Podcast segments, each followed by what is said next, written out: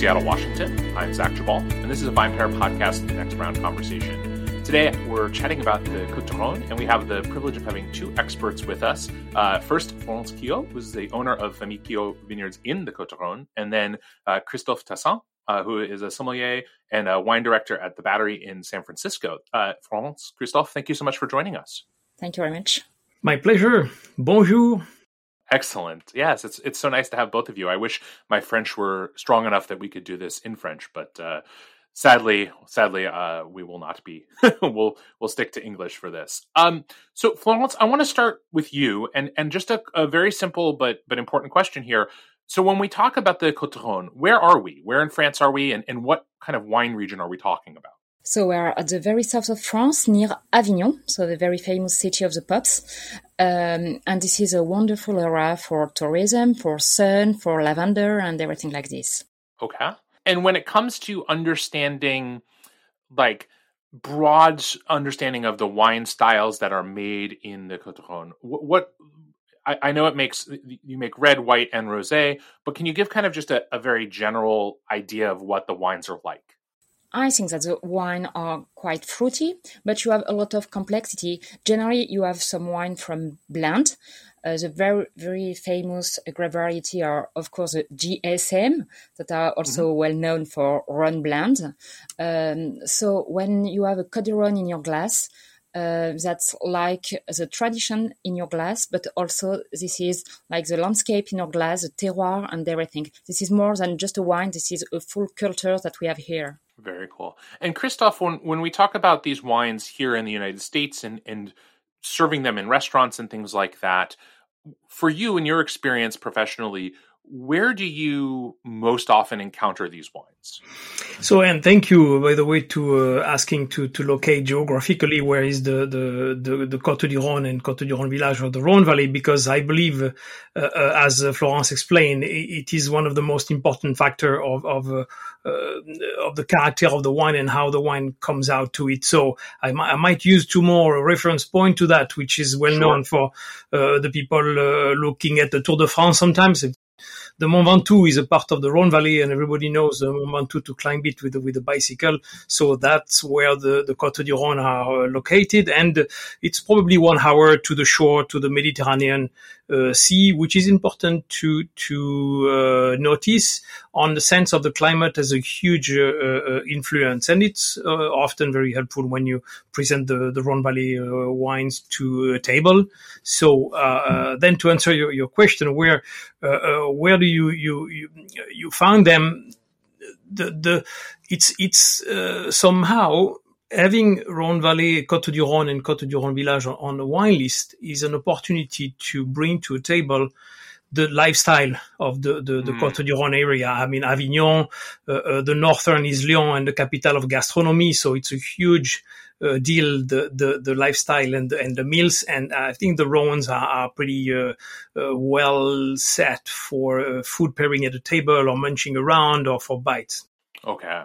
And, and Christophe, this is maybe also kind of a somewhat simplistic question, but I think it's important to to get this out there um, early on. So, um, it, you know, Florence mentioned that these are that the wines from the the d'Rhône are generally blends. Is that true for just the reds, or is that true for white and rosé as well? So the the the through the the centuries, the Rhone uh, vineyards has been built about how the civilizations has developed. Uh, around around the river. That was a way to to to communicate and travel in the old days. So the the the Vienne was was the the birthplace of of many of the vineyard after the the Romans.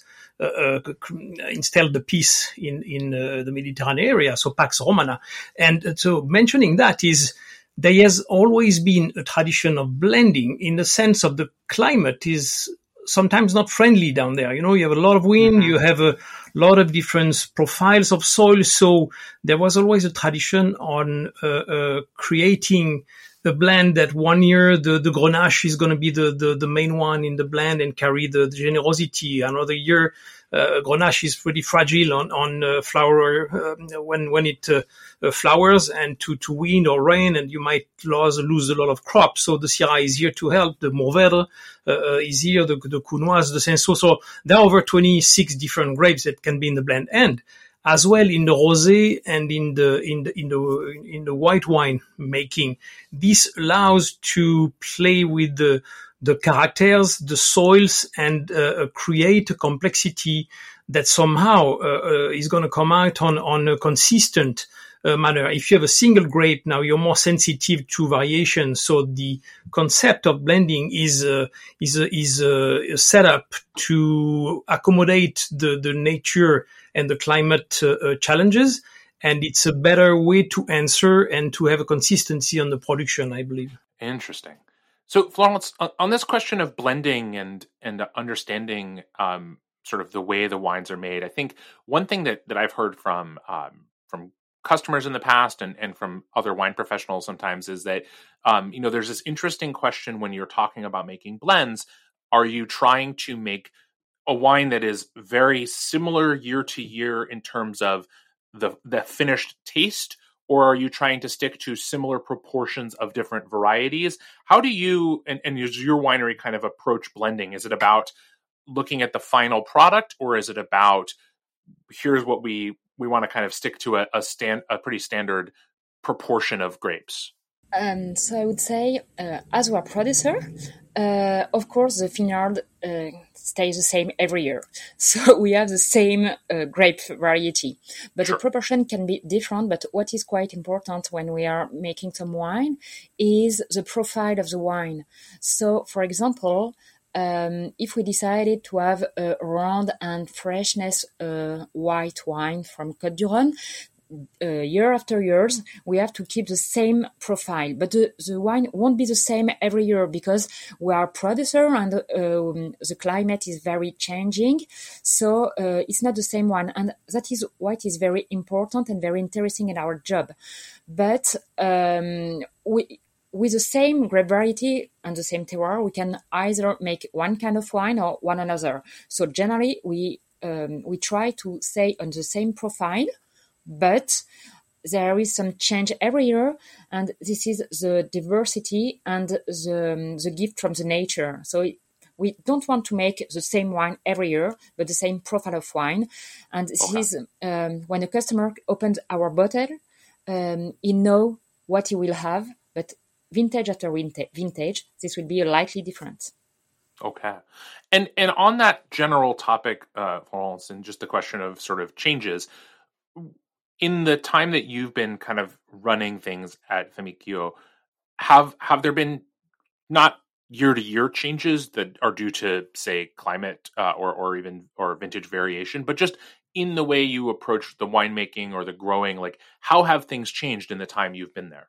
I would say that, um, things are changing because the world is changing, so we have sure. to adapt every time. For example, with COVID, so we have to adapt uh, yes, when our way of working, but also for our way of exporting and everything. So we have to adapt after, um, year after year, so decade after decade, and also in our uh, estate because uh, so we say the climate, but also the the, the machine, but the the way of um, the, the, for example biodiversity. 20 years ago, it was nothing nobody heard about this and this is now it's very important and uh, we take care of that more and more. Uh, this is one thing but after we we adapt every time. Okay. Can you talk actually a little more about biodiversity? I, I find this really fascinating. What what are what is actually done in the vineyards and, and around the vineyards to promote biodiversity? So there are many things. Um, and i think that each producer has its own uh, way of taking care of environment. You can be organic, you can be sustainable, or you you can be none of this kind of uh, certification, but taking care of environment. That means uh, you are taking care of trees, of bees when you are making some treatment. Uh, you are uh, also trying not to put too many product or things like this. So we are producer So the soils and the terroir is our uh, main property. So it will be uh, totally stupid to destroy it. So we have to take care, but each one have its own way of taking care of its own property. So let's let's. I want to come back to some of this in a little bit and talk about more about what's going on uh, in the appellation itself. But but Christophe, talking again about kind of these wines in the context of of restaurants here in the United States, you know, I think for most people, their their first point of entry for uh, wines from the Côte d'Rhône is going to be with red wines. They're um, more widely available. They're a little more well known, and and I think uh, they fit a, a, flavor profile that a lot of people who enjoy um, these sort of red blends and and and you know sort of fruit driven wines with complexity and earthiness will, will appreciate. But can you talk a little bit about what someone who might be interested in trying a rosé or a white wine, what they might be looking at in terms of some of the varieties involved and kind of what the wines might be like. And obviously, it's hard to be to make too many generalizations. It's a big region with a lot of different producers doing different things. But but just kind of in in a in an overview, what what do those styles look like? Right, right. I mean, and and you're right. Um, uh, mostly uh, the Côte du Rhône and Côte du Rhône village and, the Rhône Valley are pictured as, as red wine. It's just simply but because two thirds of the wines produced are, are red.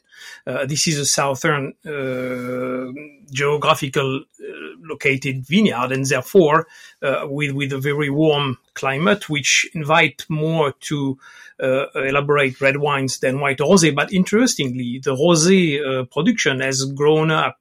Uh, uh, uh, in, I mean, on, on on regular motion since almost over 20 years, and and the white white. I'm going to go back to uh, the the the tradition of the the the co-planting in the vineyard, which is very specific to the Rhone Valley. In the older days, like early 30s or, or 19th century, late or 20th century, the the the the white varietals were co-planted in the vineyard in the middle of the red. And oh, okay. the, the white varietal was a way when the winemaking was not temperature controlled maybe with other technical, uh, you know, assets to to influence or to make the wine. The the white varietals were a way to bring acidity to the wine. So traditionally, the white varietals that you can find on the Rhone Valley, like uh, Clairette, uh, like uh, of course white Grenache, Marsanne, and, and, even the Viognier from from the northern Rhone. But these varietals are bringing freshness. So and now you find them naturally early uh, in the 80s. Uh, so because of the, the, the tools that you can use on the on the on the cellars, now the white wine is vinified separately and everybody find it so enjoyable because you have that complexity of characters with freshness still and the dry uh, version of it. So now you found them frequently on tables because I think these these whites from from uh, the Côte du Rhône, from the right bank, from the village of Laudun, for example, of uh, or Chusclan, or even the rosé, very the, the Côte du Rhône from the south, from uh, Gadagne village, uh, uh, are, are uh, rosé wine that are co-fermented, and uh, okay. there is a short there is a, a, a, short skin contact to the process that was led by by Tavel on the older days on bringing the complexity and the enjoyment to it. So now these wines are amazing uh, drinks and beverages and wines to enjoy with food pairings because they are so friendly and they are seasonal. You go with the, the Rhône being one of the producer of orchards and vegetables that all of these goods go to the Rungis market in Paris, which is the first market in France because that's the Mediterranean lifestyles. And these wine nowadays, the, the, the Côte du Rhône white and the rosé are such a delight to enjoy with the seasonal leaf, vegetables and, and the spring motion and summer.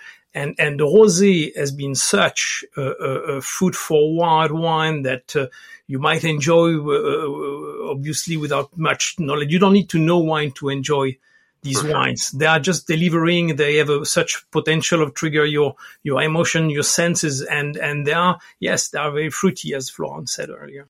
Excellent. So Florence, uh, bringing us back to, to the area itself. So you mentioned at the beginning, um, you know, kind of where we are in, in the connection to Avignon, both historically and, and still currently. But, but for someone who might be, say, like me and dreaming of of going to France sometime in the not too distant future. What is it like to to actually be in the region in terms of like what is the landscape a little bit like, and um, and what would someone visiting kind of what would they do besides obviously just drink and eat, which are all I really ever care to do on vacation, but someone might want a few other uh, ideas.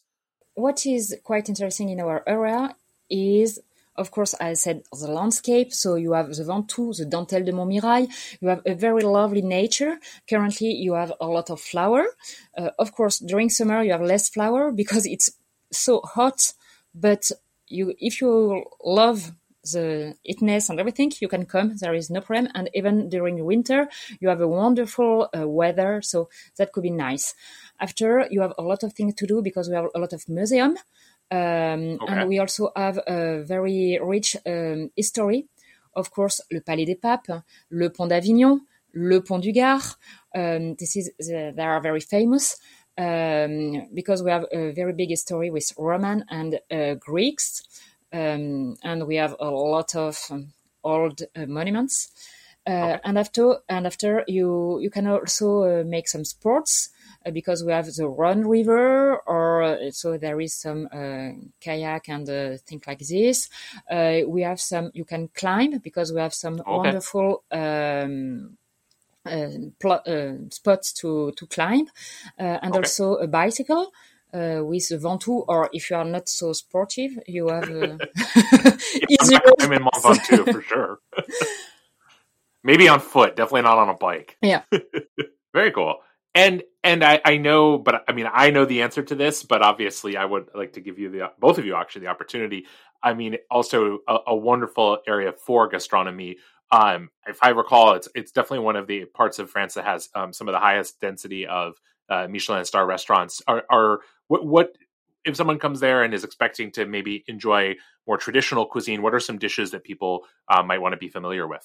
I would as well mention that if you pick a central location like Valence, or if you stay in Avignon, you have everything around you of, of 30 minute drive or hour drive or maximum of an hour and 30 drive, which is nothing for, uh, uh for uh, American uh, drivers, you know, with a car sure. is, so easy. So, and then yes, you have all of these uh, wonders uh, around. So the, the, the specialties of the Rhone, I'm going to start in, in a kind of a, uh, funny way, hopefully. But yes, in Lyon, you know, Lyon is, uh, or the Northern Rhone, uh, is uh, almost a different country because they cook with butter.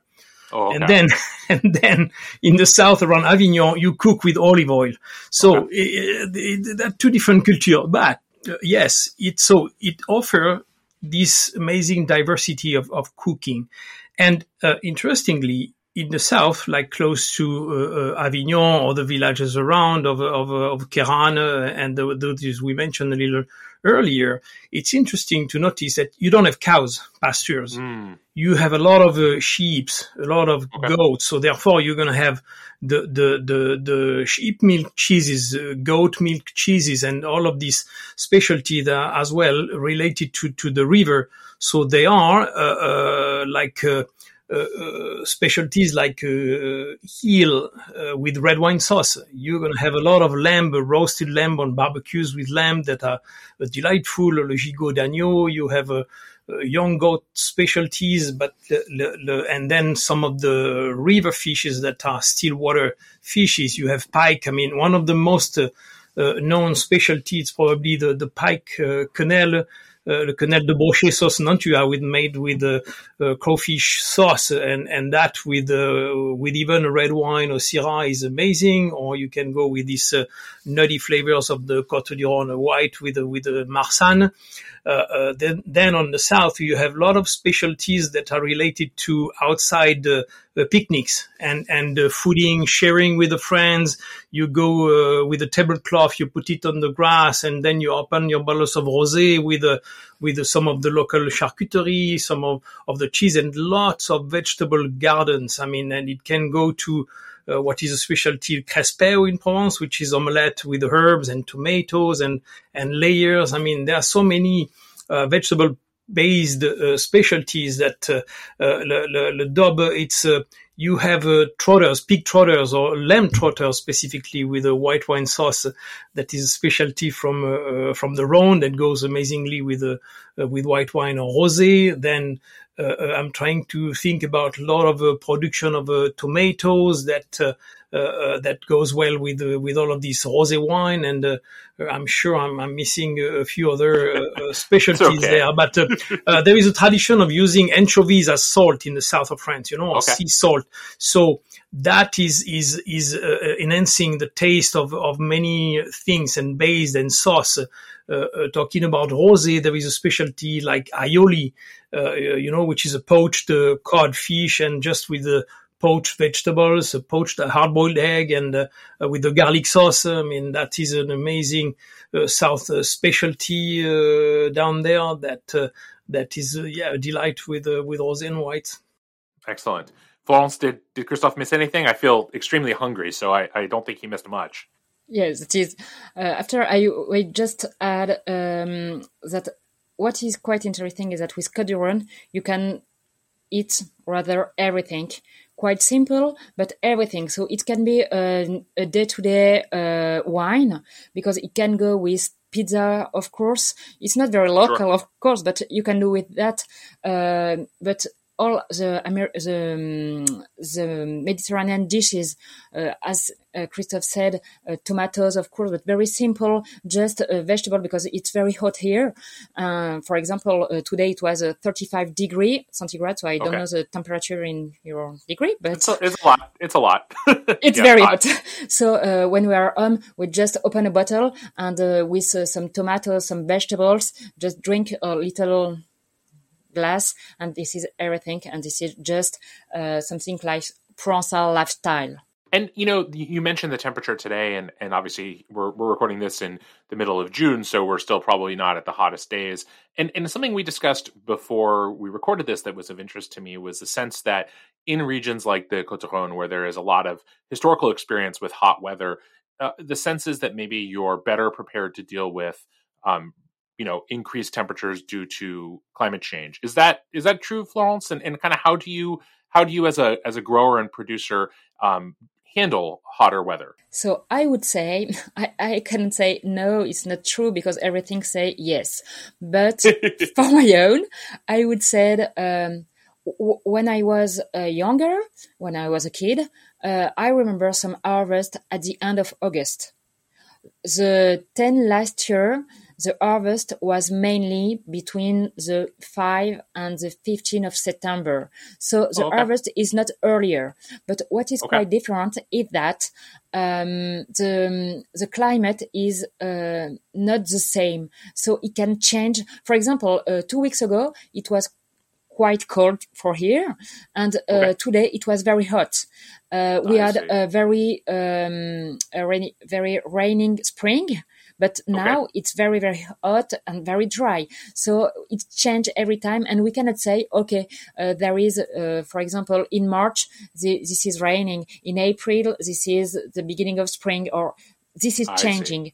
So we have to adapt. This is, this is the main difference, I think. Gotcha. And in terms of like how that, I mean, I don't want to get too much into the technical details, but but when you deal with with these changes is that another reason why making wines that are blends is is an advantage that, as Christophe said at the beginning, um, you're not as beholden to one variety that might be more affected by these changes than than another. Um, blending, uh, yes, it could be. Uh, for example, uh, this year uh, there was a very very big frost, uh, and this is mainly the Grenache that have okay. been uh, impacted because the the, um, the flower and everything is earlier normally. Sure. Uh, so um, the Grenache uh, were frost, but the other can increase after. So uh, that means that um, with many different variety, uh, we, we can adapt. And after, for example, some variety um, are, can be more impacted with some illness or uh, with dryness. So blending can be an advantage. Yes. Okay. Gotcha. And then I think I just want to leave things with this last question for each of you, which is, you know, I think that we've got to a lot in this conversation about what makes the the place and the wines special. But but just in terms of for our listeners who maybe still somewhat unfamiliar with the wines or might have had them once or twice, but not consider them part of their sort of regular drinking, you know, regimen.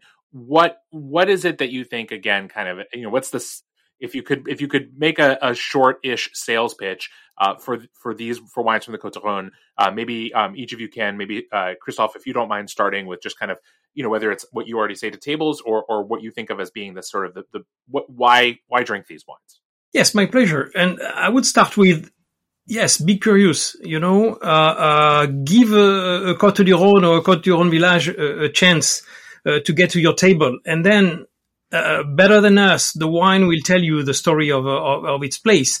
So that's the, the, the, magic of the, of the Rhone Valley wine. I've often find out that if you enjoy wines and if you're a wine lover, there is two parts of your approach of wine of the tasting. I mean, there is the, the, the, the, the sensitive and emotional part that is created by the wine, and there is the intellectual part is, uh, uh, uh I mean, triggered by, by your knowledge and uh, your thing. But I truly believe that the wine of the Côte du Rhône has that capacity to triggers your emotions, even if you're not familiar with wine. So uh, give it a chance. And and uh, uh we uh, share together. And thank you, Zach, for for uh, uh, driving us to to share our, our input to to the approach of the Côte du Rhône wines. But I, I, would recommend really highly to make that difference between Côte du Rhône and Côte du Rhône village. If okay. there is a village suggestion, it's because the, the place matters and the name of the village will tell you obviously uh, uh, on, on a map from where the, the wine is coming from. And there are many uh, on all of the villages that that can uh, uh, almost i mean 17 of them now and over 20 that can uh, share more of a specific character because a village like one of the new one like Nyons now is one of the most eastern part okay. So cooler climate, very similar to Vacqueyras or Gigondas. Then if you go to the Massif d'Uchaux, uh, uh, a little more northern, now you have a cooler area as well. Uh, uh, influence. If you go on the right bank, as we said, with uh, uh, Chusclan or Laudun, so you have lots of freshness in the wine and probably more of, of a white wine to, to look at. But yes, uh, make yourself familiar with with the name and pick a name of a village because on the label you will read Côte du Rhône Village, appellation Côte du Rhône Village. So that's to me is a, is a, is a, is a level upper than than the Côte du Rhône that can be your your daily friend. And Florence, anything to add? Yes, I would say that uh, Côte du Rhône is adapted to all kind of customer, from the beginner to the most expert, and with all the time you can uh, have it in uh, during a meal or a picnic or as an aperitif. We have some white, rosé, and red. You have some very simple wine and very some are very very complex uh, because of the blend and everything. And we have also some uh, just with one grape variety. So from the beginner to the expert, that can be very interesting.